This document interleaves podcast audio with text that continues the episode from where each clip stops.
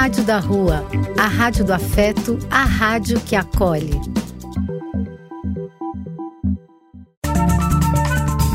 Apoio: Casa de Vó, Banho para Geral e Instituto de Políticas Relacionais.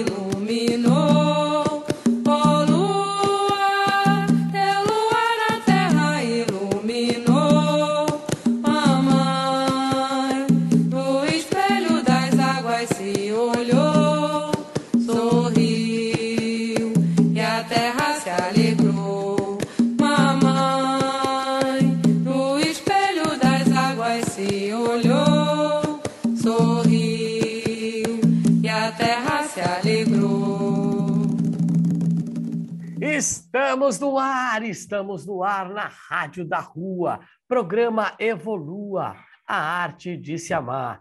Hoje falando com Carol Apple. Não é Samsung não, é Apple. Ela é jornalista, ela é head de agência, ela é uma pessoa que contextualiza as pessoas que querem ingressar no mundo da autotransformação, da autocura, né?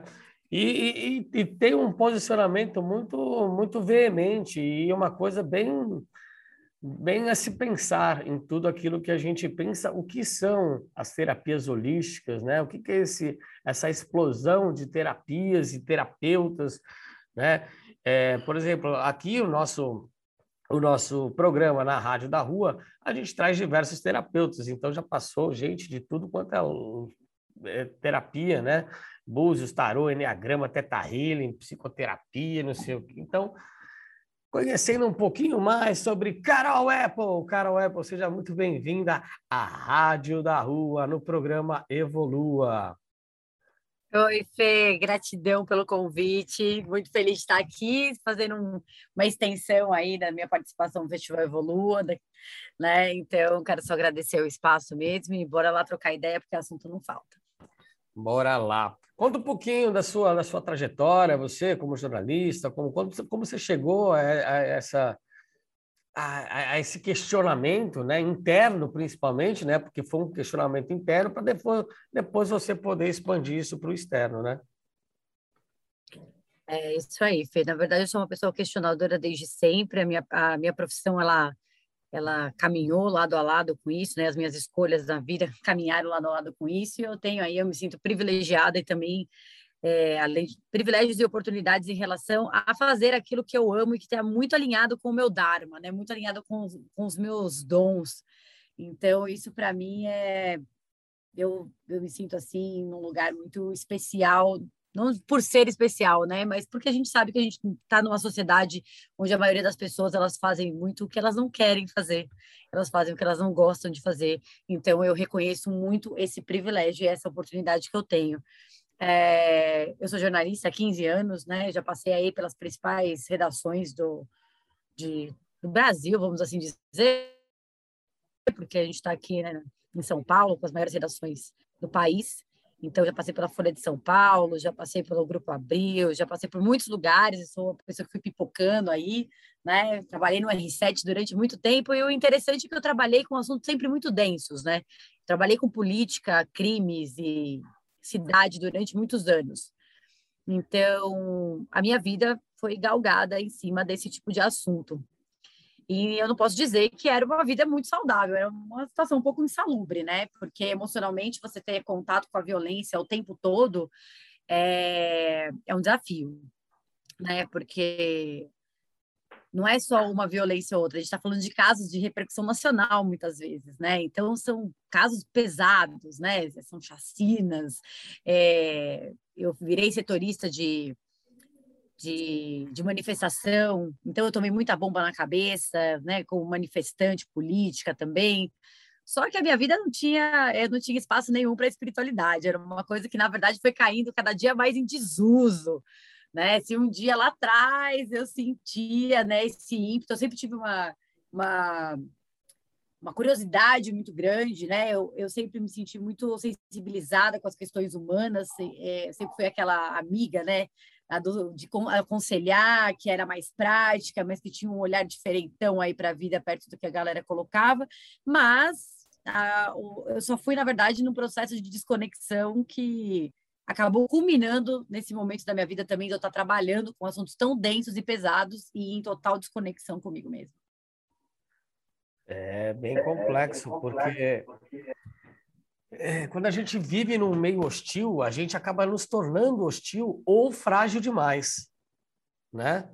Porque, por exemplo, até meu pai, ele é uma pessoa maravilhosa, ele que me ensinou a arte da palhaçaria, né? Então, às vezes a gente estava lá ele estava buscando a gente da escola, é aquele trânsito gigantesco lá, não sei o quê. De repente, ele chegava, todo mundo tenso no trânsito, ele chegava, colocava um narizinho de palhaço, um dentinho de coelho, e olhava assim para os carros, assim, do lado, assim, ó, e a galera achava o bico, né? Ou ele pegava uma máscara de macaco e colocava assim, ó, imagina você estar no puta trânsito, todo mundo buzinando, não sei o quê, parou da Mina Brasil, fechou, quebrou, e aí todo mundo buzinando, e aí você olha para o carro do lado, tem um macaco lá. Então, né? Mas ao mesmo tempo ele mas ele vivencia alguns momentos de amargura, né? Ele sempre fala, puta, sempre quis tudo para todo mundo, seus primos, para você, vocês não dão valor, e não sei o quê, não sei o que lá, né? E vive assistindo Datena, vive assistindo o outro lá. Então, é a tarde inteira assistindo só as piores notícias, se alimentando das piores toxinas, né? Morreu, matou, esquartejou, explodiu, tudo. Eu estive do outro lado, né, Fê? Eu era a pessoa que promovia esse tipo de assunto, né?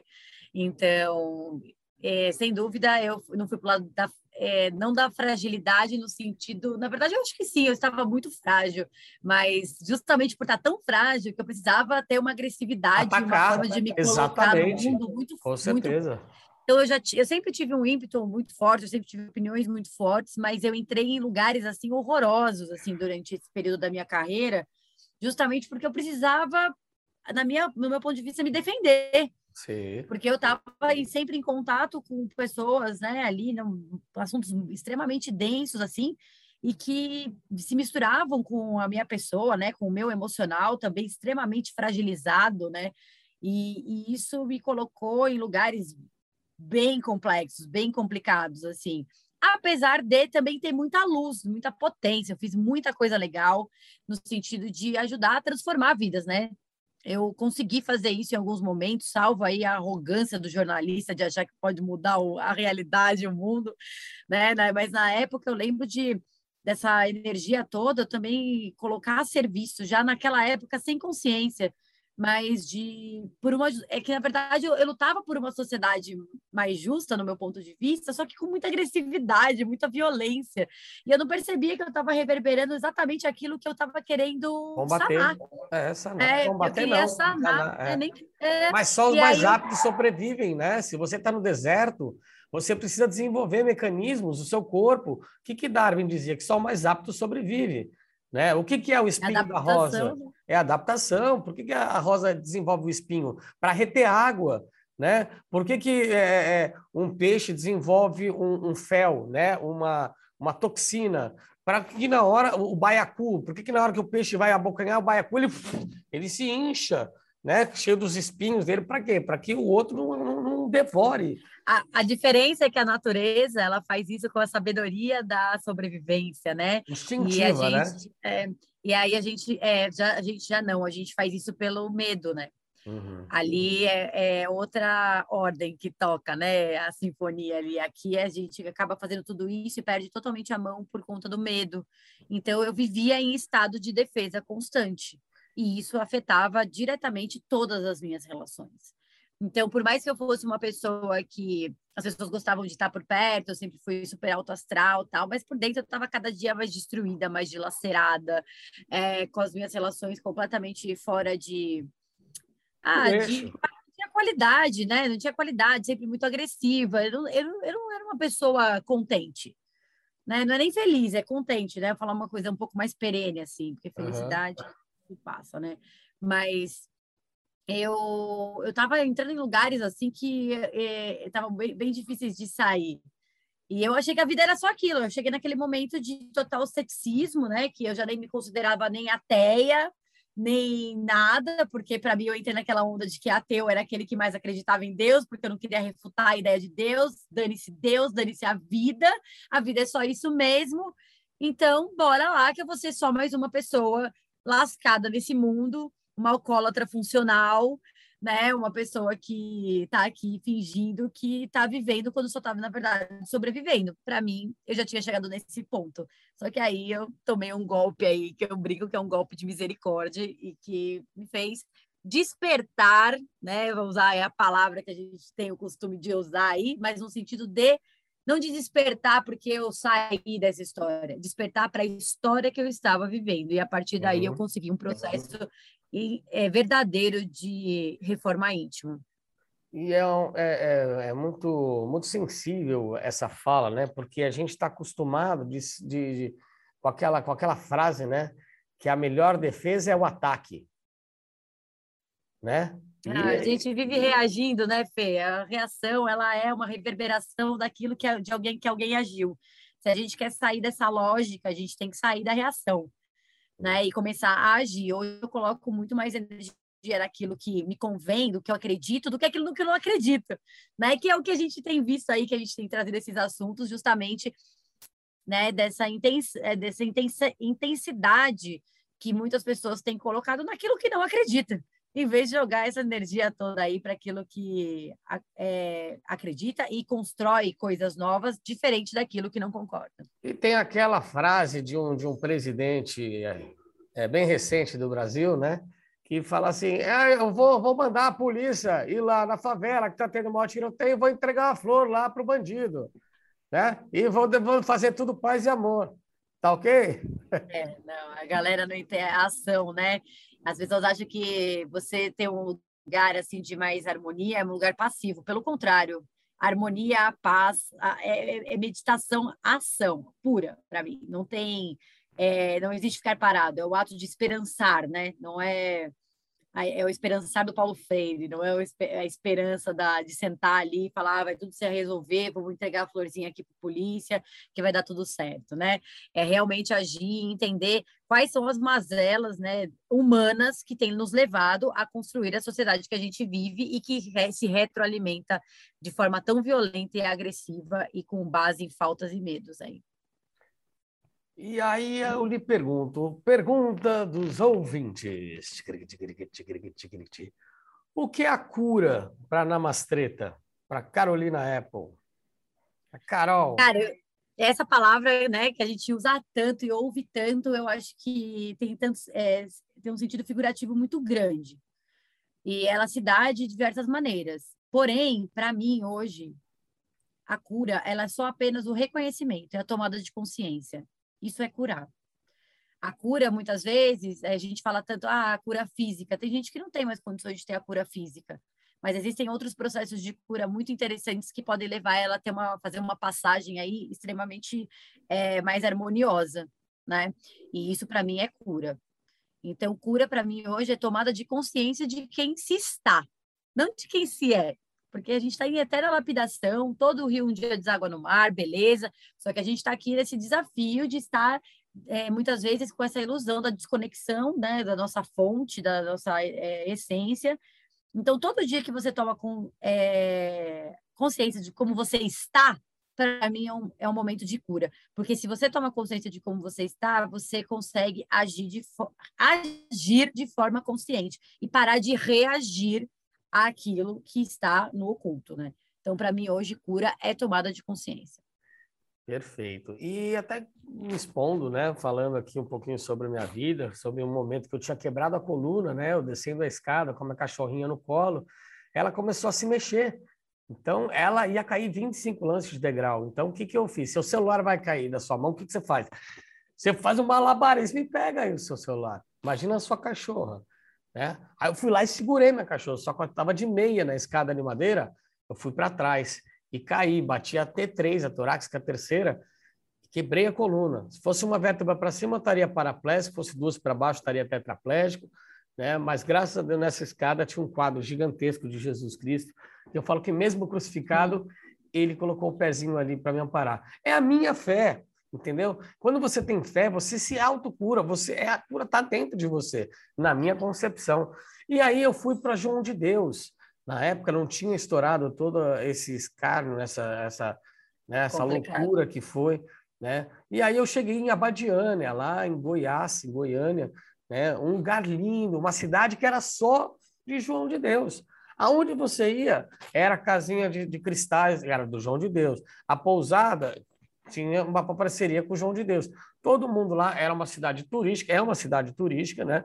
Mas antes era só voltada para quem ia lá, e era gente do mundo inteiro, né? E todo mundo de branco, e todo mundo comprando os cristais, comprando água fluidificada, comprando algumas cápsulas, né, de maracujá, né, passiflora, né, que eram potencializadas pelos espíritos, não sei o quê.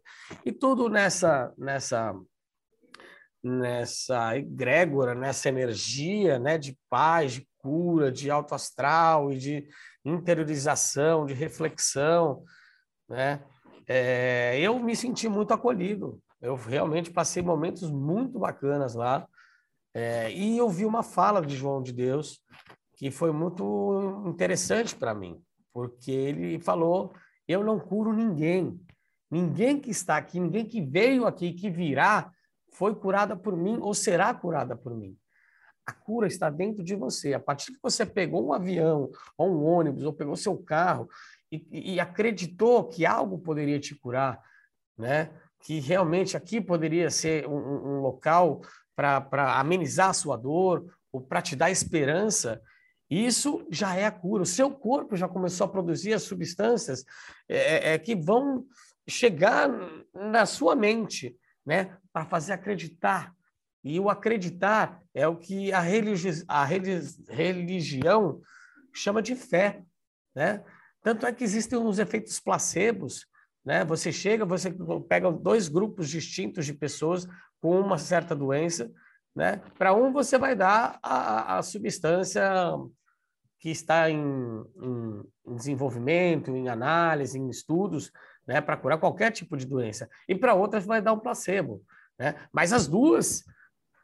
Não se fala para quem está dando placebo ou não, né? Todas acham que estão... Duplo cego com placebo. Oi? Chama-se estudo duplo cego com placebo. Perfeito. Então, eu queria que você explicasse um pouquinho isso, né? Que você tem embasamento, né? Então, você acha que realmente... Porque o que eu vivencio, né, na minha vida mesmo... e que eu vejo pelas minhas andanças aí, eu também já fui internado, já fui para casa de repouso 2 vezes, já tive alguns percalços na vida, né, tanto emocionais como psicológicos, e aí eu via realmente isso, né?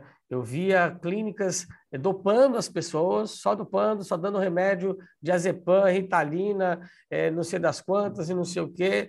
Aí o cara ficava bravo, dava o dó, e o cara se contorcia, Cadê a cura nisso aí? Nesses processos das clínicas e não sei o quê. É. Então, Fê, porque assim, a fé também é uma coisa, além da própria subjetividade do que é a fé e do que ela simboliza para as pessoas, há vertentes espiritualistas, por exemplo, que não trabalham nem com esse termo, né? Existem linhas do budismo que não existe fé. Esse termo não faz sentido para aquela filosofia, né? Porque quando a gente fala em fé, existe um objeto direto. É que nem o meditar, né? O verbo, você precisa, é uma ação. Por isso que falam que o Zazen não é uma meditação, porque para você meditar, você precisa de um objeto, é um verbo, né? Você precisa de um objeto direto. E o objeto direto é um objeto externo.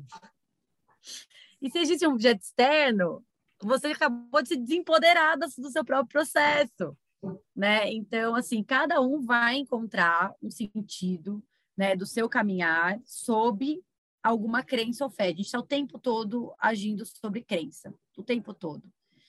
Mas a fé é isso. Por exemplo, para mim também, eu sou da galera que faz sentido ter fé. Mas existem pessoas que não necessariamente têm fé e mesmo assim elas têm processos de cura incríveis, né? Porque são processos de tomada de consciências incríveis, né? Aí você pode olhar para ela e falar, você quer dizer que você tem fé em tal coisa? Ela vai falar, não. Então, a gente respeita ela dizendo, não. Essa tomada de consciência não é uma espécie de fé? Quando você toma consciência, você acreditar naquilo, não precisa ser fé religiosa, não precisa ser fé religiosa. É que crença e fé também tem diferença. É, eu gostaria muito de saber. É. Assim eu vejo, né? Na verdade, além das diferenças semânticas e afins, você ter fé e você crer em algo pode ter uma diferença, né? Sim, você pode acreditar num conjunto, né?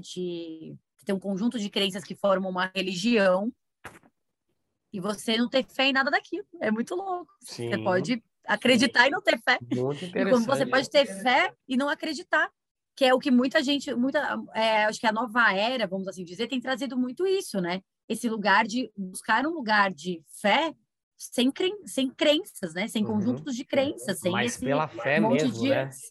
Pela idealização do que é a fé, né? Não por realmente acreditar. Então, é bem subjetivo, né? É bem subjetivo. Então, cara, eu sou da turma do tipo, tem época que eu tenho fé numa coisa, tem época que eu tenho fé em outra.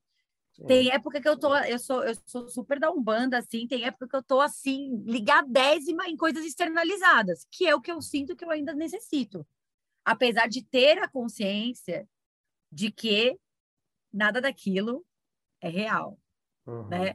Eu posso não ter a compreensão ainda, né? Não chegou no meu coração a compreensão, né? Eu não tive acesso a essa compreensão, ele está lá, compreendido em algum lugar, mas eu não acessei, mas eu entendo... que, por exemplo, não vai ser a vela que vai determinar uma coisa ou outra. Porém, eu acender aquela vela me ajuda a reconectar com uma história dentro de mim que eu ainda sozinha reconheço que não dou conta às vezes. Colocando então, a sua intenção, né?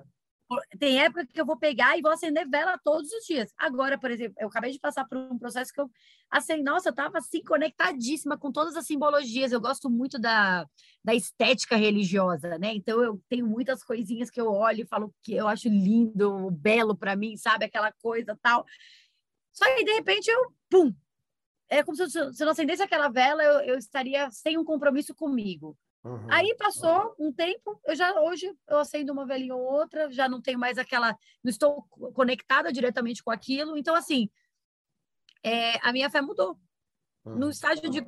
ou você muito, mudou, né? Não, a minha fé, e daqui a pouco ela pode voltar para aquilo de novo, e eu falo, agora eu vou acender essa vela. Agora a gente acabou de fazer um trabalho de mulheres, né, na Ayahuasca, que era isso, tinha que levar um objeto para imantar no nosso altar. Eu esqueci o objeto que eu ia levar. Tem mulheres, tem pessoas, né, no geral, que poderiam entrar num lugar e falar, puxa vida, eu não levei, não ferrou. Vou fazer, não vai dar. Consegui, não vai dar, vou perder essa potência, essa energia. E não é verdade, né? Porque no final das contas, a gente está aqui num processo de retirada. Não é mais de colocar. Exatamente. Não é mais de colocar o caldeirãozinho, colocar a velhinha, colocar isso. A gente está num processo de retirada de elementos, de retirada de apegos, né, de coisas, para realmente encontrar dentro de nós esse lugar que faz a gente fazer tanta bobagem, que no final das contas é só a vontade e o desejo de ser amado, porque a gente não encontra esse amor dentro da gente. Então a gente fica fazendo coisas absurdas o tempo todo atrás desse amor externo. Enquanto ele tá lá dentro, tá lá, mas tudo bem, esse é o desafio do rolê aqui. Da humanidade, nessa nova era, né? Tem hora que a gente vai lá, acorda para isso. Dos encarnados pós-Covid, né? E realmente deixa ser um presente, né? Da gente ter sobrevivido a uma pandemia dessa, né? As pessoas que estão... ter sobrevivido, sem dúvida, né? A pandemia ser um presente, já passo. Não. O presente é a vida, é ter sobrevivido, né? Estar sobrevivendo, porque a gente está nessa pandemia ainda, né? E conseguir fazer, olhar para tudo isso com um olhar de solidariedade, né? Porque hoje, para mim, Fê, independente de qualquer coisa... a palavra de ordem é solidariedade. Eu não quero saber a fé que você tem, eu não quero saber a crença que você tem. Não é nem empatia, é solidariedade. Então, eu deixo um convite para você, diretamente, e também para todos os nossos ouvintes. Quem quiser participar da Fábrica de Sorrisos, que é um projeto lindo, que há mais de 13 anos eu venho aí, né, em hospitais, asilos, centro de apoio às crianças com câncer, morador de rua, e que é o que realmente me traz uma real noção do que é a vida, né? Porque a gente vai em comunidades, a gente vai em hospitais, a gente vai para centro de apoio às crianças com câncer, e lá a gente vê quem são os verdadeiros, não que nós não sejamos os verdadeiros seres humanos, né? Porém, é lá onde a gente encontra a verdade de um olhar, de uma criança, de um senhor que está lá esquecido pela família e que sorri com um simples soprar de uma bolha ou com um narizinho vermelho, né? Então, depois, quem quiser, entra lá em www.fabricadesorrisos.com.br. A gente está fazendo a nossa campanha de arrecadação de brinquedos, tá? Brinquedos usados, ou pode ser novos também. Não queremos lixo, porque a galera fala, não serve para mim, então vou doar. E tá tudo quebrado, chega o Bob Esponja lá sem um braço, sem um dentinho, sem... O que você gostaria de receber é o que a gente gostaria de ganhar, né? Então, eu queria saber uma música, Carol... vai escolher a música, ela já escolheu as musiquinhas, mas eu queria saber, nessa ordem atual agora, que música que você acha que a gente pode colocar agora para os nossos ouvintes? Eu estou num momento da minha vida, né, bem da minha essência selvagem aqui e tal, bem conectada, né, com a bruxaria, mas não nesse sentido aí, bruxona. Essa bruxaria no sentido, né, da natureza mesmo, né, da natureza humana, principalmente da mulher, sim, né, que assim eu me reconheço, assim, a magia de ser uma mulher, me reconheço, né? Da magia de ser mulher. Isso é como diz o Sadhguru, o feminino é uma dimensão e ele está aí à disposição, seja mulher cis, trans, vambora, entendeu? Não binária, é uma dimensão, acessem. Então, para começar essa história, vamos de bruxa. Las brujas. Então, com vocês, por Carol Namastreta, Las Brujas, na Rádio da Rua, programa Evolua, a arte de se amar.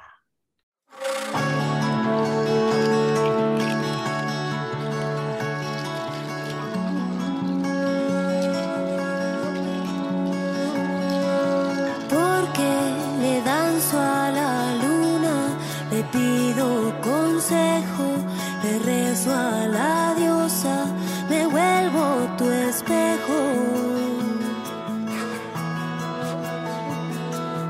Porque sano con plantas, las vuelvo remedio que curan el alma, también los desvelo. Porque de música y magia se tiñen mis días, le danzo a la tierra, me lleno de vida.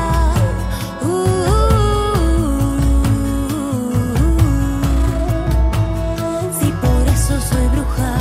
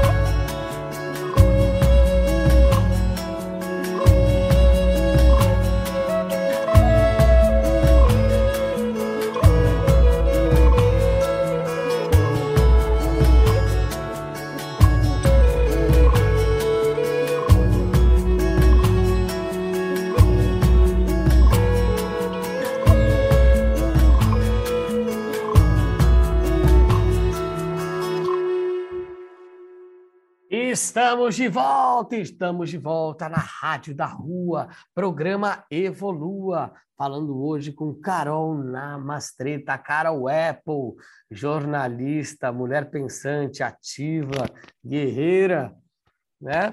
Estamos falando sobre a espiritualidade, sobre o que é cura, sobre o que é esse mundo tão hostil, né? E o que a gente pode fazer para acessar realmente quem nós somos, né? Sem ficar agindo ou reagindo, né? De uma forma agressiva ou de uma forma neutra, né? A tudo aquilo que nos é imposto, né? Porque somos todos seres únicos, né? E a gente não pode ficar só reagindo a tudo. A gente tem que ter... Não é que a gente tem que ter obrigação de ter o nosso posicionamento, né? Mas se a gente não escolher o que a gente quer, os outros vão escolher. É a mesma coisa de você ligar numa pizzaria e falar, olha, eu quero uma pizza. Ah, tá bom, senhor, você quer uma pizza do quê? Ah, me manda qualquer uma aí. Aí o cara te manda uma pizza de anchova, você não gosta. Mas, pô, veio uma pizza de anchova. Mas, senhor, você pediu qualquer pizza. Não, mas eu não gosto de anchova. Por que você não falou que você não gostava de anchova? Ah, não, mas é mais ou menos isso. Né? Se você não escolher por você, os outros vão escolher. Né? Então, a gente tem sim que ter o nosso posicionamento, né? E ir atrás daquilo que a gente gosta, do que a gente realmente quer nas nossas vidas. Né, Carol? O que você acha disso? Isso daí é o lugar do, vamos dizer assim, do adulto, né? Da maturidade. É quando a gente para de delegar aquilo que a gente precisa, né, e vai atrás disso, né? Isso eu vou falar no campo emocional, tá? Porque, né, a gente tem uma discussão social gigantesca por detrás das questões materiais, né? Mas que também envolvem as questões emocionais, sem dúvida nenhuma. Mas quando a gente vai falar aí, né, de pessoas que estão nesse caminho do autoconhecimento, da espiritualidade, chegou a hora, né, de tomar para si a responsabilidade e parar de delegar, né? Mas isso é um processo, porque se a gente fala de maturidade, a gente está falando de crianças, né? De crianças abandonadas, né? A tal da criança ferida, que todo mundo fala, né? Que às vezes dá até no saco. É criança ferida. O que é criança ferida, né? A criança ferida é aquela criança que você abandonou ali, né? Que tem toda aquela espontaneidade, aquela amorosidade, aquela coisa gostosa ali para fluir, só que ela não tem direcionamento, né? E o adulto direciona, né? E entre a criança e o quem direciona, né? O direcionado e direciona, tá aí o nosso, vamos dizer assim, o nosso eu superior, né? Esse cara aí que, ou essa mina, ou esse não binário, o que for, para levar, para fazer uma condução de forma harmoniosa aí, né? E por que eu falo muito da palavra harmoniosa? Não é certo nem errado, sabe? Porque a harmonia, ela é tipo uma sinfonia, e ela tem a ver com o que o indivíduo sente como harmônico, né? Por isso que eu falo muito que equilíbrio. O que é equilíbrio, né? Porque o que me equilibra pode desequilibrar você. Então, o que é um caminho de equilíbrio, se não o galgar um caminho de originalidade, de espontaneidade, que tem a ver com a forma que a gente escolhe se colocar no mundo, né? Como a gente escolhe estar no mundo. Então... eu gosto muito desse processo, é um estudo que eu entrei aí já tem um tempo, né, desse autodirecionamento mesmo. Eu brinco que tem gente que é tão, né, nossa, super conectada, fala, nossa, meus guias falaram comigo, e tal. Eu falei, porra, ninguém fala comigo, cara, eu tenho que falar comigo mesmo, ninguém fala comigo. E aí eu já tive umas conversas, né, com outros amigos, terapeutas também, do tipo, é a sua autocondução, né? Então, eu tô aqui para aprender a me autoconduzir, e que assim seja, assim é todos os dias. Carol, uma dúvida também que veio com o pessoal que está assistindo o Festival Evolua, né? Carol participou do Festival Evolua, fez um encerramento lindamente com mulheres super poderosas ali também, que tem só as bruxas, fadas, magas, feiticeiras, mulheres, benzedeiras, seres humanos, né? Independente antes de passar... por ser terapeuta, né? É um ser humano que está ali, né? Que tem seus medos, tem seus traumas, tem suas ansiedades, tem suas frustrações, mas também tem seus sonhos, suas potencialidades, seus dons, seus talentos, suas aptidões, né? Então, veio para cá a pergunta, qual é a reflexão que você quis trazer na relação terapia e terapeuta? E você foi bem veemente ali, falando dos novos terapeutas, que está vindo essa explosão de conecte-se com o seu interior, você vai ser curado, vamos todos e vamos meditar pelo bem de Gaia, de Pachamama. É, Fê, eu tenho a impressão, às vezes, que as pessoas despertaram, um monte de gente acordou um dia de manhã se considerando apto a ajudar a outras pessoas a resolverem questões emocionais e psíquicas e afins, assim. Sem a formação adequada, sem os cuidados adequados, só pelo fato de estar na caminhada do autoconhecimento e fazer um curso, sabe? E isso não faz, um curso não faz um terapeuta. Eu acho que a gente precisa começar a entender que um terapeuta, principalmente o holístico, porque se ele quiser ser só um psicólogo, ele pode ir lá fazer a faculdade de psicologia, terminar o curso e ser considerado um psicólogo. Se ele vai ser um bom profissional ou não, é outros 500, só que ele é apto, né? Aí, tecnicamente, literalmente, né? Academicamente, a ser isso.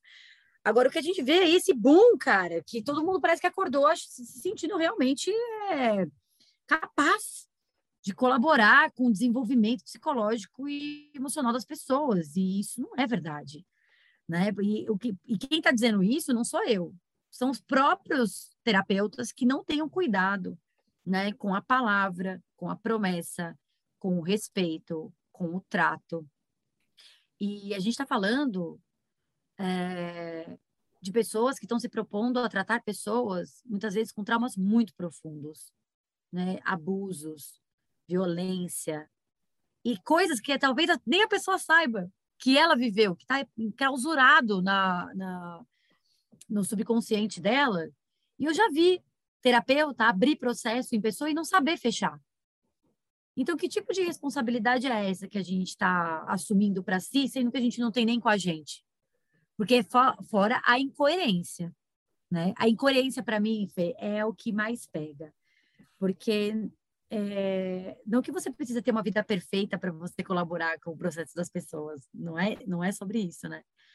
Mas um mínimo de coerência. Por exemplo, eu já vi terapeuta tântrico que não para de beber, por exemplo, vive com a cara cheia, o rolê da pessoa é encher a cara na semana e aí depois oferecer na internet atendimento tântrico. Qual que é a coerência, né? Ou o terapeuta tântrico que maltrata a mulher, ou aquele cara que vai lá, se coloca como terapeuta, foto de tudo quanto é jeito meditando, foto com jagube e tal. E aí, na primeira oportunidade, tem uma atitude completamente machista, porque não foi correspondido na hora do flerte com uma outra mulher. Isso se dá o tempo todo. Isso se dá com todo mundo. Só que a partir do momento que eu decido ser um terapeuta holístico ou uma terapeuta holística, a vida vai me cobrar uma responsabilidade maior de coerência entre o que eu estou dizendo e o que eu estou fazendo. Então, hoje eu estou vendo pessoas completamente doentes querendo curar pessoas que estão doentes. Qual que é a lógica? Qual que é a chance disso dar certo? E aí começou aquilo que a gente conversou no festival, que é uma cruzada contra esse tipo de atitude. E eu não vou dizer que as pessoas estão erradas. Eu posso, como eu falei, não justificar a forma. Eu não concordo com a violência, não concordo com a treta, não gosto de tribunal de internet. Mas eu não controlo também o que a pessoa faz e como ela deixa de fazer e como ela lida com as revoltas dela. A questão é que erradas elas não estão. Elas estão falando sobre coisas que realmente estão acontecendo e que são prejudiciais para a saúde emocional, mental e espiritual de outras pessoas. E tudo isso, Fê, com uma roupagem de boa intenção, uma roupagem novaerista, né? Eu brinco que eu falo, é a mesma coisa, só que de tie-dye e cheirando a incenso. Então, essa falta de coerência, essa falta de cuidado e essa falta de humildade, de reconhecer de que não está pronto, não está apto a ser uma pessoa que vai atender a questões emocionais de outra, cara, é assim, é o que mais me deixa absurdada, assim. Eu não entro no campo da revolta, viu, Fê? Eu sou uma pessoa que eu falo muito das coisas que eu não gosto hoje, num lugar de... Eu tenho um afastamento emocional muito grande, não é uma coisa que é mais visceral em mim. Porque eu percebo que essa visceralidade, ela me levou para lugares que realmente eu só colaborava mais com o processo, como eu falei, que eu gostaria que, na verdade, nem existissem, né?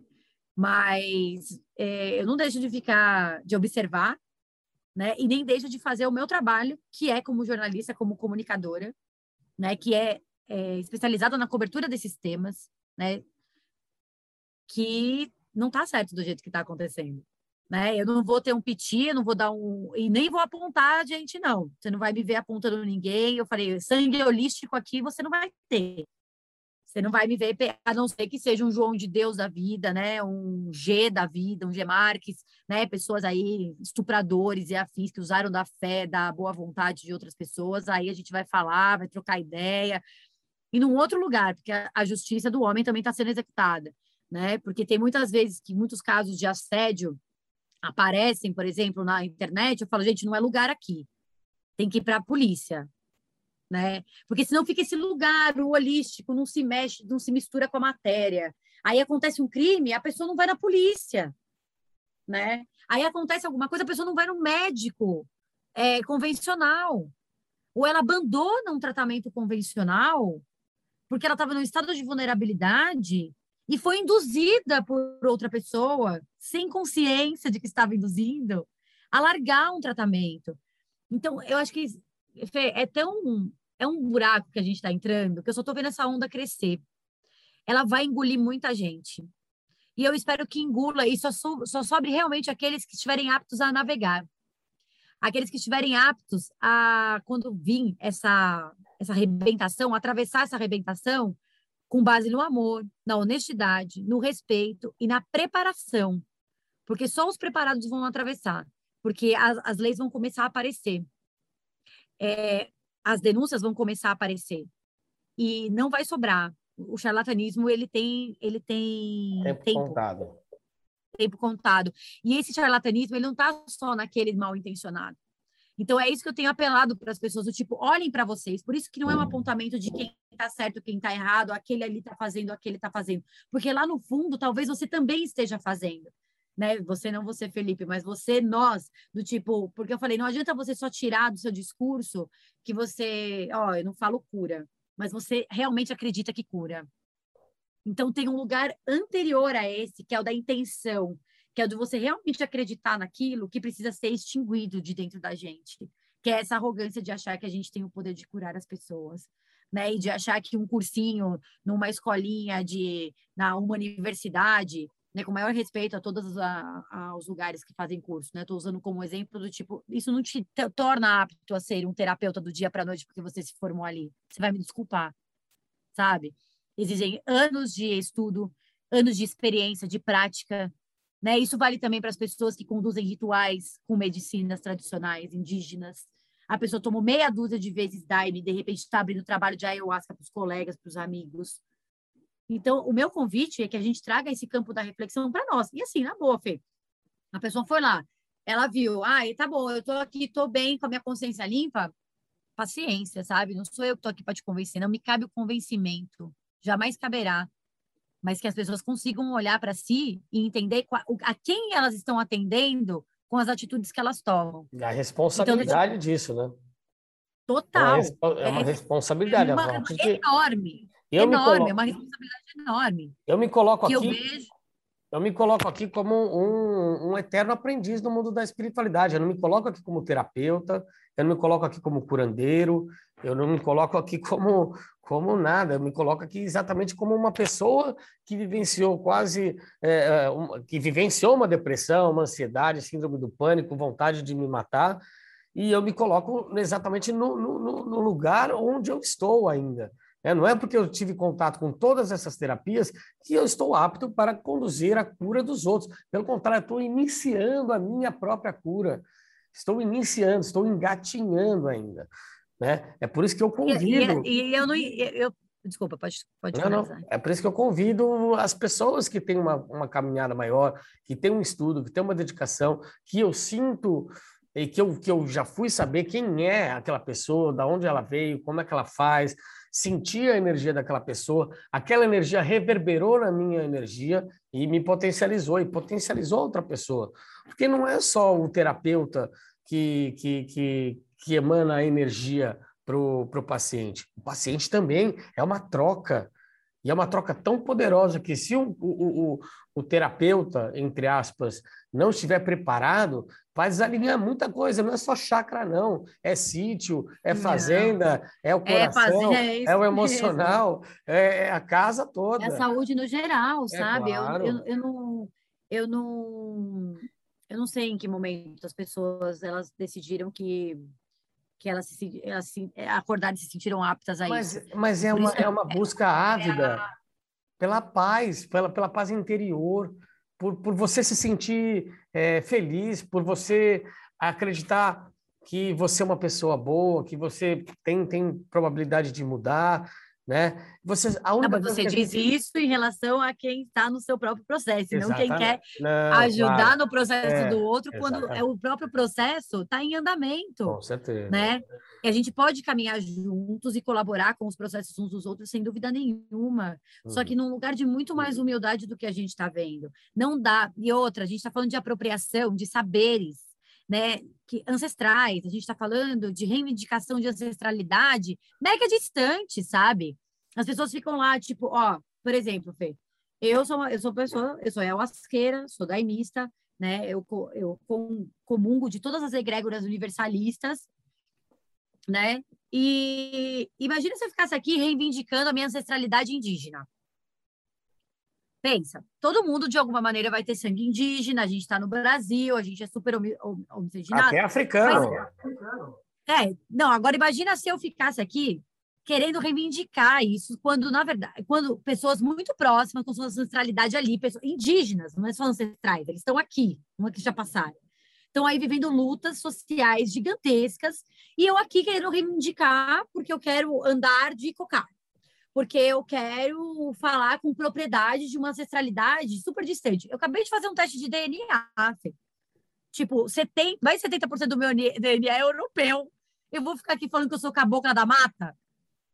Sabe? Então, assim, eu entendo qual que é o meu lugar em tudo isso. Eu preciso fazer essas reivindicações. Eu preciso me colocar como representante dessas ancestralidades. A gente está vendo um boom, por exemplo, as meninas do cacau. Pô, lindo, a medicina do cacau, tal. Olha, Fê, eu vou te falar. Eu não conheço nesse momento, se eu te falar, eu conto numa mão, em 2, 3 dedos, mulheres pretas ou indígenas que eu vejo conduzindo cerimônias de cacau. É só mulher branca conduzindo cerimônia de cacau. E se colocando como guardiã do cacau. Né? Não é só do tipo, eu aprendi, gostei, fui iniciada. Não, eu sou a guardiã disso, eu que sou... Então, imagina quando você começa a propagar uma cultura ancestral a partir do colonizador, sabe? Então, eu tô falando que... Porque aí as pessoas falam, pô, mas é tudo misturado. Eu gosto muito de uma frase do Léo Artesi, que ele fala, Carol, as pessoas falam que eu misturo, as coisas não misturam, eu não separo. Não estão separadas as coisas. A gente tem aí pessoas sendo... A gente está crescendo muitas vezes em detrimento de outros grupos. É esse o meu convite a pensar. Se a gente está falando de holístico, se a gente está falando do todo, do somos todos um, de vamos se unir, de vamos ter uma sociedade mais justa, um lugar... Como que a gente começa a fazer, ter atividades que são em detrimento de outros grupos? E a gente não se dá conta disso e não quer se dar conta disso. Né? Ai, Carol, mas é para deixar de fazer? Não é para deixar de fazer, mas você sabe por que você faz. Você dá espaço para outras pessoas fazerem, aquelas que realmente trazem a sua ancestralidade tão perto, tão direto, ou você está aí reivindicando a sua ancestralidade do alto do seu apartamento em Pinheiros? Então, assim, não é desreconhecendo as suas origens, né? E nem desvalorizando as suas origens, mas é entendendo de onde você está, qual que é o seu lugar. E isso faz, meu gente, isso é espiritualidade. Isso não é a matéria, o espiritual existe. Se a gente ficar falando aqui sobre matéria espiritual, a gente vai entrar exatamente na ilusão que a gente tanto fala que não tem nada a ver, que é o separatismo das coisas, que é eles, eu e eles, é aqui e lá, e não é. Então, quando a gente começa a pegar a espiritualidade e separar ela, né, da sociedade, a gente está entregando de bandeja tudo isso para um sistema extremamente excludente, extremamente poderoso, injusto. Mas porque, mas se eu tomar consciência disso, tudo vai mudar? Olha, tudo eu não sei. Mas que a gente vai parar de colaborar, sem dúvida. E isso que está acontecendo não é uma entidade. O sistema não é uma entidade. Não é o espírito de Tupinambá. A gente faz isso acontecer todos os dias, conforme as nossas escolhas. E a gente está... Nossa, a gente está assim, embriagado de tudo isso. E como que a gente desembriaga? A gente começa a beber menos. É o primeiro passo, né? Um dia de cada vez. Uhum. Agora, só por hoje. Só por hoje. O que eu posso fazer hoje para desconstruir essa história? Não estou falando que não tem que comungar. Tem gente, cada um tem sua opinião. A minha opinião não é essa, né? Eu não sou extremista nesse sentido, jamais. Eu não sou uma pessoa que vai... Eu sou a favor da regeneração das coisas, né? Eu tenho até um caráter um tanto reformista que muita gente, às vezes, critica. Porque eu prefiro pegar o que já está aí e regenerar o que já está aí do que ser niilista e derrubar abaixo e começar do zero, porque eu nem acredito que isso seja possível. A gente sempre vai partir de alguma base, a gente sempre vai partir de algum ponto de partida que já está aí, né? O mundo é o mundo desde que o mundo é mundo e quando a gente for, o mundo vai continuar. Mas, então, separar essas coisas e ainda nesse lugar dessa positividade... do tipo, eu não me misturo com isso porque isso me faz mal, porque isso decai a minha vibração. Às vezes eu quero pensar que isso é piada, sabe, Fê? E não é piada. Tem gente que realmente não se aproxima de problemas sociais, não se aproxima, né, de causas sociais por conta de achar que vai se sentir com a energia baixa, cara. Não se misture com essa gentalha. Exato. Como a Dona Florinda dizia para o Kiko. Sabe, que espécie de espiritualista é esse, cara? Que olha para o irmão e abandona o irmão desse jeito. Você não precisa abraçar o mundo e salvar o mundo, mas você abandonar o irmão que está com a mão esticada ali, porque você acha que isso vai te fazer mal. Uhum. Então, aí que entra a palavra incoerência. Aí, como diria, né, o Renato Russo, a ideia não corresponde aos fatos. É ele que falou? O tempo não para, Cazuza. Tuas ideias não correspondem aos fatos. Exato, falei Renato Russo. Não tem problema, são tantos poetas e são tantas reflexões, né? É uma incoerência. Aí vem mais um artista maravilhoso que querem nos controlar, mas são todos descontrolados. Mas daí vem um outro e fala, quem é de verdade sabe quem é de mentira. Não é mais ou menos isso? E é nessa fusão, é nessa miscelânea cultural... que a gente aprende, que a gente evolui, mas a gente tem que aprender a ser quem nós somos, né? E a vivenciar isso. O Marinho fala uma coisa muito legal, tipo, a gente está sempre evoluindo, é um eterno gerúndio isso, sabe? Então, porque quando a gente pega e exclui, principalmente na era da integração, da união, não tem como esse gerúndio acontecer. Então, e o pior, são pessoas que acham que realmente estão evoluindo. Porque se você pega uma pessoa que não tem a menor pretensão, né, não fala sobre evolução, não está nem aí, e não faz nada, essa pessoa tem mais coerência do que uma pessoa que está dizendo que faz e não está fazendo, e que acha que está fazendo, né? E aí vem esse papo de, eu despertei, saí da Matrix. Puta balela, Fê. Tá embebido, tá embriagado, tá soterrado pela Matrix, como todos nós. Isso aqui é maia. Isso aqui é ilusão. Então, para de achar que você não está na ilusão, né? E agora tá bom, é uma ilusão, mas é uma ilusão muito bonita. Olha, o pôr do sol é uma coisa linda, né? Quanta coisa bonita. É uma ilusão bem feitinha, né? Convenhamos. Né? Uma ilusão que eu pago um pau, né? Em muitos momentos. Então, já que essa é uma ilusão e a gente pode construir essa ilusão, Por que que a gente está construindo uma ilusão tão ruim? Carol, vamos de música? Vamos de música! Bora! Que música agora, Carolzinha? Já que a gente entrou nas profundezas, vamos de Cajumaru, que é, essa é uma das letras da minha vida, que é, né, para a gente se desvencilhar das histórias que contaram sobre nós. Com vocês, na Rádio da Rua, Guaxumaru, por Carolina Apple. Na Rádio da Rua, programa Evolua, a arte de refletir na vida.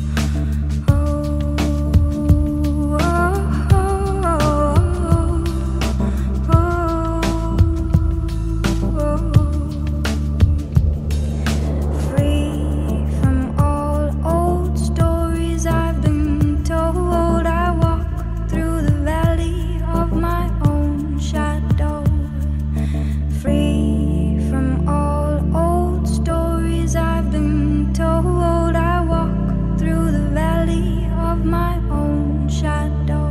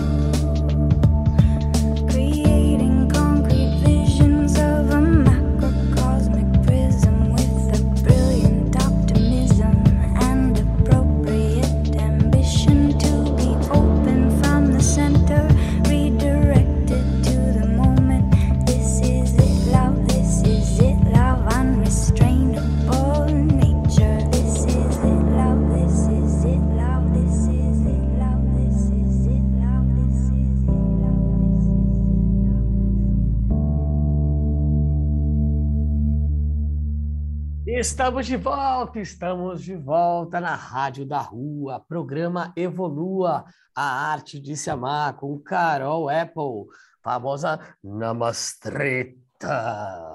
It's time da gente parar e refletir um pouco na vida e de todas essas curas efêmeras com que a gente acha que estão disponíveis por esse universo, mas que realmente estão todas disponíveis na nossa própria essência. Tá? Então, a gente estava conduzindo aqui, falando sobre várias coisas, né? Tem muito conteúdo, muitas informações e desinformações, né? E uma das coisas principais que me chegaram aqui também é... Carol, o que você passa em um terapia? Que tipo de terapia que você já fez na tua vida? Eu vou rir, porque eu sou a louca da terapia. Porque eu sou uma pessoa que eu tô falando sobre tudo isso, Fê, não é porque eu não faço, é pelo contrário, é porque eu zelo muito e eu sei a potência que cada uma delas tem, só que muito bem executadas e por pessoas capacitadas, porque eu tenho o privilégio e a oportunidade de ter acesso a essas terapias por meio de terapeutas incríveis, pessoas assim, extremamente capazes, capacitadas também, né? Capazes, capacitadas. E só que isso custa dinheiros, né? Isso é privilégio, né? Não é todo mundo que tem a condição de fazer a quantidade de terapia que eu faço. Eu brinco que às vezes a pessoa fala: nossa, Carol, poxa, você tá tão bem, o que que você faz? Eu falei: misericórdia. Você quer que eu fale assim, em ordem alfabética, numerada? É, eu realmente tenho... Eu sou assistida por uma equipe integral, assim. Multidisciplinar, né? Ou integrativa. Multidisciplinar, integrativa, full time, assim. Então, assim, não é que eu faço uma terapia eventual. Eu tenho a minha terapeuta, né? A minha psicóloga convencional. Eu tenho um coach, né? Que é o Júlio, que é maravilhoso, que me ajuda com a minha agenda, né? Então, cada um eu vou usar para uma coisinha, né? Então, eu tenho o Júlio, que me ajuda com a minha agenda, que ajuda a eu fazer, eu trabalhar o meu potencial com alta performance, né? Ajustando aí a exercícios emocionais e afins. Tenho a minha psicóloga, onde eu faço a elaboração de muita coisa que eu acesso na Ayahuasca, né? Que é a terapia aí mais integrativa, coisas que, né, acontecem durante um trabalho, né? Que suscita durante um trabalho, que eu levo para minha terapia convencional, né? Eu tenho os meus terapeutas holísticos, né? Eu tenho uma taróloga que faz tarot terapêutico. Eu tenho as terapeutas esporádicas, né? Que são aquelas que dependem do momento que eu estou vivendo, se eu estou passando por um desafio maior. Então, eu sou uma pessoa que eu tenho, né, a possibilidade, né, o privilégio de ser assistida por vários profissionais de várias áreas, que eu considero isso, né? Primeiro, que é um privilégio danado, e segundo, que me ajuda muito, sem dúvida nenhuma. E é por isso que eu zelo demais por todas essas terapias holísticas, porque por mais que hoje eu não passe por todas, eu já passei por várias, né? Eu sou reikiana também, já fiz os meus cursos, também já fui lá fazer os meus paranauê sozinha, sabe? Mas... já passei por Theta Healing, já passei... Eu sou do Tantra também, né? Eu tenho meu terapeuta tântrico. Nesse momento, eu estou em processo de terapia tântrica também, voltei, né? Já fiz parte das meditações ativas, hoje eu voltei para as massagens. Então, como eu te falei, é isso que você falou. Eu tenho um... como você falou, eu tenho esse olhar multidisciplinar. Então, eu faço muita terapia, gente. Eu adoro terapia, porque eu adoro olhar para mim. Eu tenho urgência nisso. Não é pressa, é urgência mesmo. Eu gosto de conhecer cada vez mais sobre mim. Eu estou sempre mergulhando. Eu tenho essa característica. As pessoas que me conhecem sabem disso, o quanto eu mergulho e vou fundo em mim, assim. Eu meio que... não gosto de perder tempo aqui, não. Eu só estou aqui para me conhecer cada vez mais e eu vou para cima. E essa é a principal via, né, para a gente se autoconhecer, é realmente a gente ter informação, né? das terapias com que a gente quer acessar, dos terapeutas com que a gente vai acessar, mas também numa fala sua que o pessoal perguntou aqui, falou, mas por que você faz essas terapias se não são cientificamente comprovadas? Ué, foi o que eu falei, né? Sobre crenças e fé. É que a gente não tá para discutir qual que é a minha crença, qual é o meu conjunto de crenças. Entra no SUS, não entra no SUS, por que entrou no SUS? Eu achei muito interessante essa sua fala lá no festival. Eu queria que você trouxesse também para o pessoal da Rádio da Rua. Então, eu sou uma pessoa que eu acredito na informação como ferramenta de empoderamento do ser humano. É o seu trabalho, você é jornalista. Também. Tem que ir a fundo e saber... e fazer uma entrega honesta de informação para que as pessoas... Porque, assim, eu não sou responsável pela falta de senso crítico das pessoas. Porém, usar a falta de senso crítico das pessoas para me beneficiar, aí tem a ver comigo, né? Se a pessoa não desenvolver um senso crítico, realmente está fora da minha alçada. Porém, eu usar isso para me beneficiar, né? Para pegar e fazer, por exemplo, uma matéria desonesta contando que as pessoas não vão ter senso crítico, aí é sobre mim que a gente está falando. Então, eu tenho um conjunto de crenças que me fazem, me levam a crer que eu possa fazer isso. Mas não é só um conjunto de crenças. Eu tenho condições financeiras também de fazer isso. Então, eu posso escolher de forma consciente onde eu vou enfiar o meu dinheiro. Porque esse dinheiro, né, ele... é fruto aqui do meu trabalho e eu faço o que eu quiser com ele, certo? Ninguém vai ficar regulando como eu gasto o meu dinheiro, eu deixo de gastar. Se eu gasto com terapia holística, se eu gasto com cachaça, se eu gasto... isso não é da conta de ninguém, certo? Claro. Agora, tem gente que não tem esse monte de dinheiros, né? Para ficar gastando com terapia, às vezes nem a tradicional, nem a convencional, que seria o básico, assim, para ela pegar e falar, pô, vai lá fazer... Psicólogo, né? Um psicólogo, a pessoa não tem. E aí, depois, aí entra um terapeuta holístico no meio disso tudo, cobrando uma fortuna para oferecer algo que só depende da pessoa, no final das contas, sabe? Então, assim, eu não discuto fé, eu não discuto crença, eu posso discutir religião, mas discuto mesmo, porque aí está impactando na sociedade, né? Ou como a gente se coloca. Agora, o que a pessoa... Agora, eu vou discutir se ela quiser medir o mundo com a fé e com a crença dela. Aí a gente vai discutir mesmo. Porque aí é passível de discussão, porque você está querendo entrar na jurisprudência da vida, na jurisdição da vida do outro. Né? Isso não tem. Agora, eu acredito em tudo isso, Fê, eu não faço apologia a nenhuma delas. Você não vai ver no meu Instagram, onde eu tenho lá uma galerinha que me segue e tal, que eu vou ficar falando assim, gente, ó, isso aqui é tal. Eu conto a minha experiência pessoal com cada uma das minhas terapias, se assim eu senti. Tem parceiros meus agora eu vou começar a falar do Tantra, porque eu acho que vale a pena, mas eu sei que não é uma terapia barata. Então, assim, é reconhecimento de privilégio, e como eu brinco muito com a Ju, da página da Espiritualidade Mercantil, que é uma das páginas bem ferrenhas em relação às terapias holísticas e afins. E a gente é super camarada, eu e a Ju. E a gente brinca, tipo, é a jovem mística com consciência de classe, né? Uhum. Se a gente tiver aí consciência social de onde a gente está aqui, em que lugar, né, da sociedade a gente está, eu aqui, como eu brinco, né, como Probe Premium. Então, isso muda toda a dinâmica de como a gente se coloca no mundo e como a gente atinge as pessoas em maior estado de vulnerabilidade. Então, assim, tem coisa que eu faço, tem coisa que eu não faço mais, tem coisa que eu já fiz, tem coisa que eu não vou repetir. E tem coisa que eu vou continuar fazendo e não diz respeito a ninguém.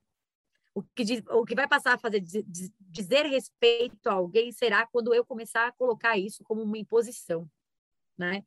Quando eu começar a usar isso ao meu benefício, ao benefício de um produto ou serviço que eu ofereça.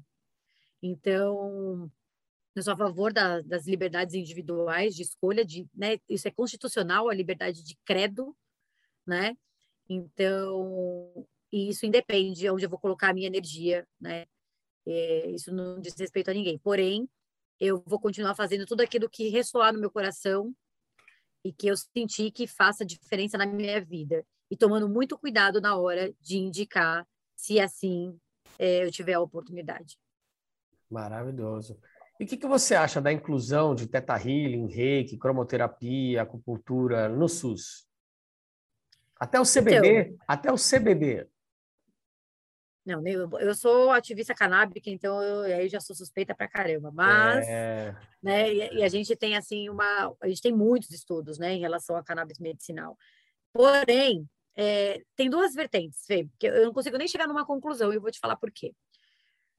Porque primeiro que eu saí desse lugar de chegar em conclusões, eu quero deixar sempre tudo muito em aberto, justamente para estar sempre em constante, né, sem permanência aí, eu poder navegar conforme as coisas vão se apresentando.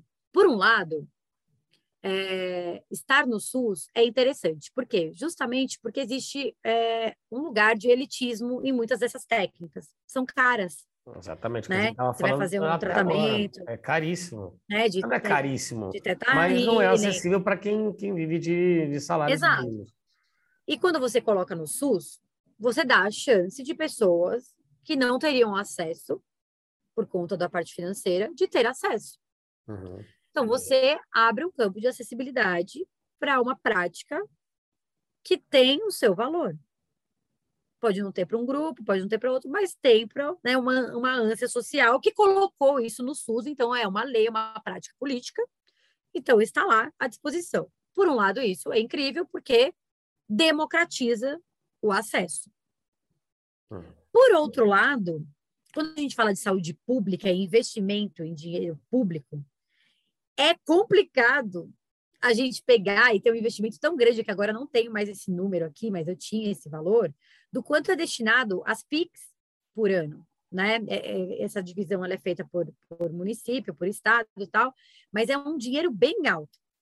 Para a gente pegar e colocar em práticas que cientificamente ainda deixam a desejar, as evidências científicas ainda deixam a desejar, dentro de um sistema de saúde extremamente sucateado como o nosso.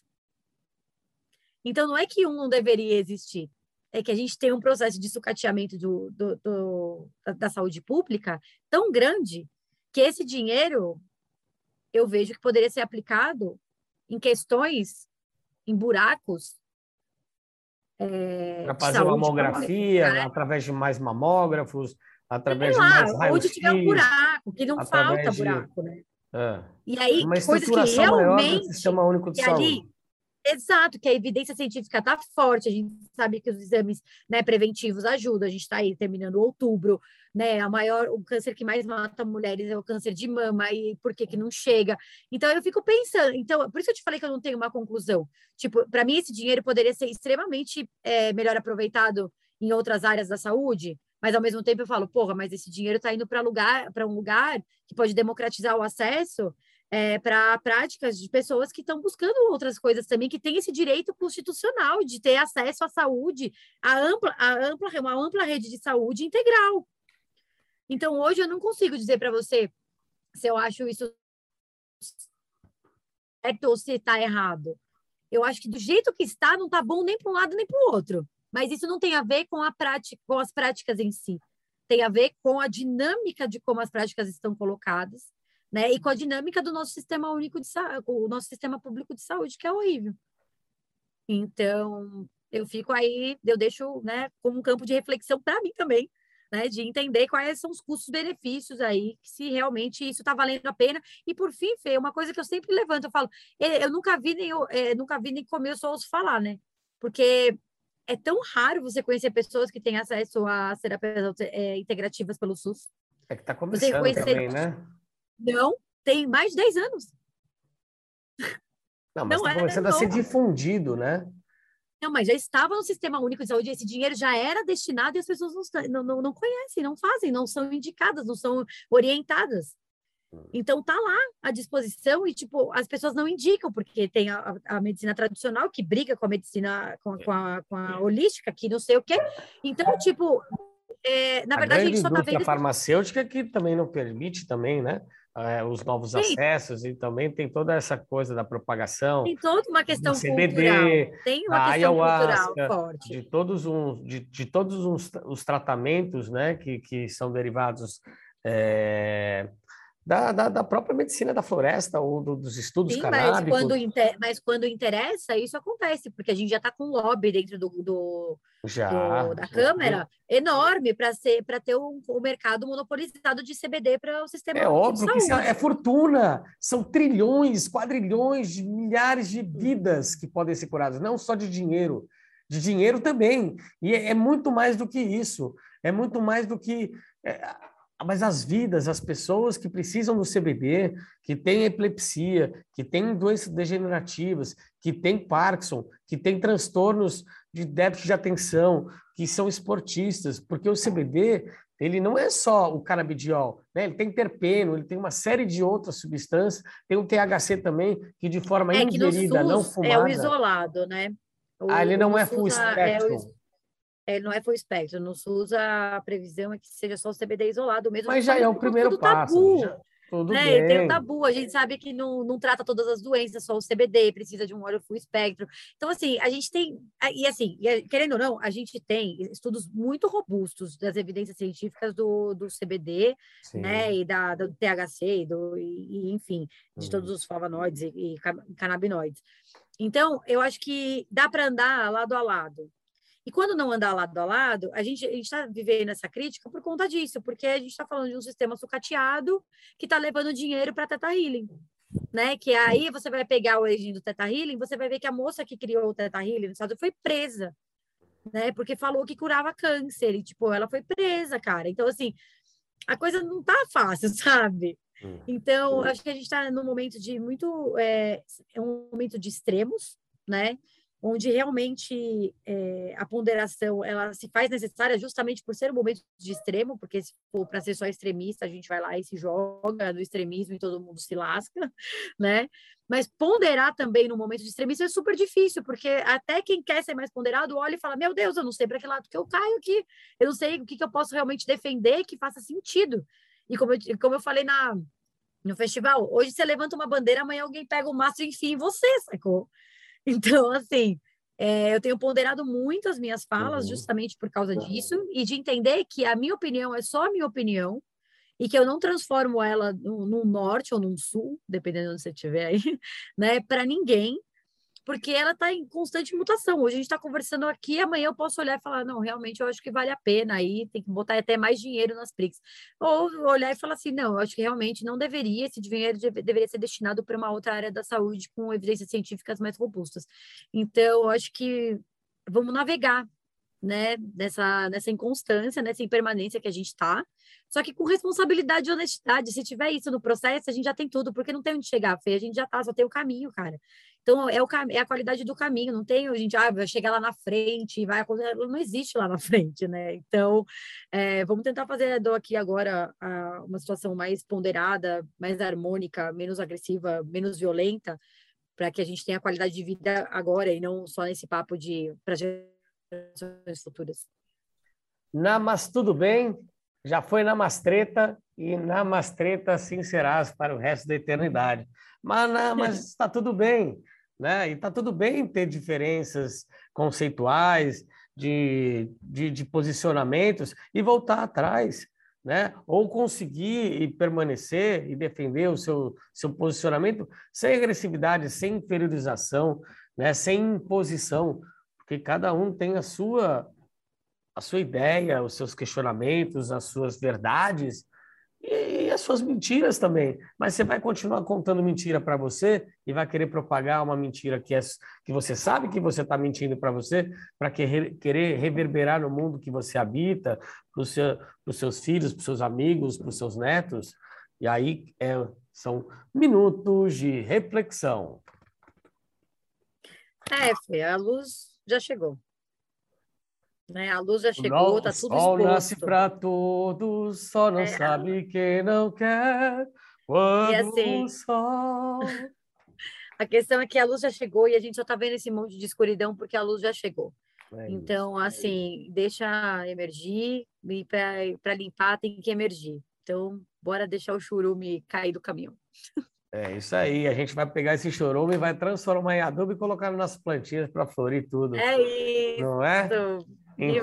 Então, Carol, gratidão demais. Queria fazer um convite aqui para todas essas energias, essas egrégoras que estão nos ouvindo e que estão nos sentindo, tá? Dia 12 de dezembro a gente vai fazer o terceiro festival Evolua, tá? Queria que você fizesse uma seleção aí das pessoas que vêm na sua caminhada, tá? Te fortalecendo, te edificando e vice-versa, tá? Vai ser uma semaninha só, não vão ser 3 semanas, né? Então a gente vai fazer umas 3, 4 lives por dia e queria te convidar mais uma vez, gosto muito de conversar com você, ver o contraponto, ver o ponto, né, que existe dentro de você, né, na sua verdade, na sua espontaneidade, na sua humildade, né? E convidar mais vezes, se você quiser também convidar outras pessoas para virem aqui na Rádio da Rua, no programa Evolua, para conversar, para falar sobre mais coisas, para informar, tá? A Rádio da Rua e a Rádio Evolua está aqui para trazer informação, né? Para realmente despertar o melhor que existe dentro de você, né? Porque assim a gente vai ter sempre as pessoas à nossa volta, né? As informações certas, não as coisas que são obrigatórias, que são impostas, né? Mas aquilo que a gente quer, para não só para a nossa vida, mas quando a gente quer para a nossa vida e isso faz bem para a nossa vida, a gente pode falar, olha, isso aqui está fazendo bem para a minha vida. Quer conhecer? Quer? Olha, eu tenho tal pessoa para te indicar, mas uma pessoa com que você já caminha durante o tempo, você sabe que tem uma história, que tem uma dedicação, né? Ah, Fê, gratidão sempre pelo espaço aí, né? Por essa conexão que a gente estabeleceu, né? Nesse curto período aí. Acho que eu trago aí essa energia, né? Do contraponto mesmo, né? Porque faz parte da minha essência, do meu jeito de estar no mundo. Eu sou muito contente de me manifestar assim, eu me sinto muito realizada de me manifestar assim. Então, esse sentimento que me acomete, né? Quando eu tô nesse lugar, é o que me mostra que eu tô no caminho certo, né? Que eu tô aqui a serviço. E eu gosto muito dessas analogias do povo da rua, né, da galera que trabalha na fronteira. Eu me identifico muito com essas histórias, porque assim eu me sinto e assim eu agradeço por poder me manifestar, né, e ter espaços aqui como Evolua, abertos, que eu sei que nem sempre são coisas gostosas de falar, apesar de eu gostar, mas eu sei que gera incômodos, eu sei que gera frustrações, mas paciência. Então, o jeito que eu escolhi estar aqui e assim será. Mas na matreta! Obrigado, isso, gratidão. Né? Queria que você escolhesse aquelas 2 musiquinhas derradeiras para os nossos ouvintes se saborearem com a sua seleção de mina que já está lá no Spotify da Evolua. É só entrar lá no Spotify, no portal Evolua, tá bom? Lá tem uma seleção linda da Carol Apple, tá bom? Tem várias outras seleções de Samara Perucchetti, de Felipe Rua e todo mundo que quer contribuir, porque aqui a Evolua é um espaço de cocriação, tá? Somos todos um, somos todos evoluers. Evolua a arte de se amar e aceitar o próximo. Vamos lá, Carol. Quais são as 2 musiquinhas? Bom, já que é esse furacão aí, eu, como filha de Oxum Apará, vou trazer o Oiá da Luísa Lian, que eu sou fissurada fanzérrima. A Luísa é maravilhosa, traz aí uma música potente, uma música de elevação bem legal. Então, bora de Oiá e na sequência já... Posso falar a sequência, é isso? Pode! E na sequência vamos fechar com a era de Aquário, Aquarius, bem anos 70, assim. Uma coisa bem... eu adoro, eu acho super divertido. Eu sou uma pessoa que eu pego esses termos que as pessoas estão cansadas de ouvir e tento regurgitar de outra maneira, né? Então, eu adoro essa pegada nova era. Então, bora lá, né, que já começou, não é de hoje, E a nova era é a era da consciência. E assim eu quero contribuir. É isso. Já contribuiu demais e assim quero que você continue contribuindo com seus contrapontos, com seus posicionamentos, com seus ideais, com seus estudos, com as suas reflexões e com as suas voltas também, né? Porque tem muitas coisas que você tinha uma posição e de repente você viu que as coisas mudam, né? Como assim eu, como já tive várias coisas que eu queria e eu acreditava veemente que era aquilo, mas não existe verdade absoluta, né? Que sejamos flexíveis sempre, né? Mas defendendo aquilo que a gente realmente acredita, o que a gente realmente sente. Então, com vocês, Oiá e Aquarius, na Rádio da Rua, programa Evolua, a arte de se amar. E quarta-feira que vem tem muito mais a partir das 18 horas. Eu agradeço demais por esse espaço, agradeço a todos os seres elementais, a todos os orixás e a todos os seres de luz que nos regem e nos iluminam, fazendo das nossas vidas o lugar para nós vivermos em paz. Um beijo, um beijo, um beijo, um beijo, um beijo! No alto vendaval, preparo a minha casa para um temporal. Depois dessa tormenta eu vou me encontrar. Minha mãe me chama para balançar. A minha mãe me chama para balançar. A minha mãe me chama para balançar. A minha mãe me chama para balançar. A minha mãe me chama para balançar. No alto da montanha eu vejo um vendaval. Preparo a minha casa para um temporal. Depois dessa tormenta eu vou me encontrar. Minha mãe me chama para balançar. A minha mãe me chama para balançar. A minha mãe me chama para balançar.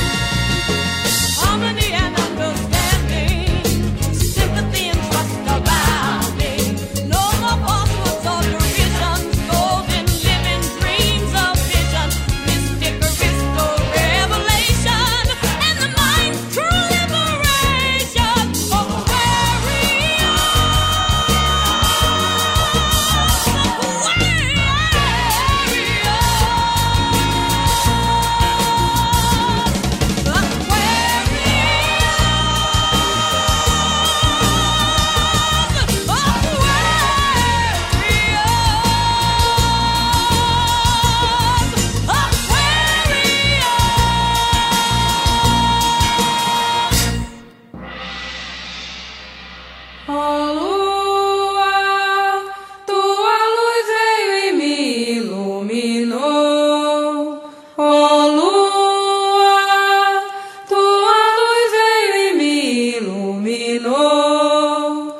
Recebe esta prenda de amor no coração e canta para os teus irmãos. Recebe esta prenda de amor no coração e canta para os teus irmãos. Ô lua, quem te fez foi o Deus onipotente. Ô lua, quem te fez foi o Deus onipotente. Recebe esta força e firma a tua mão.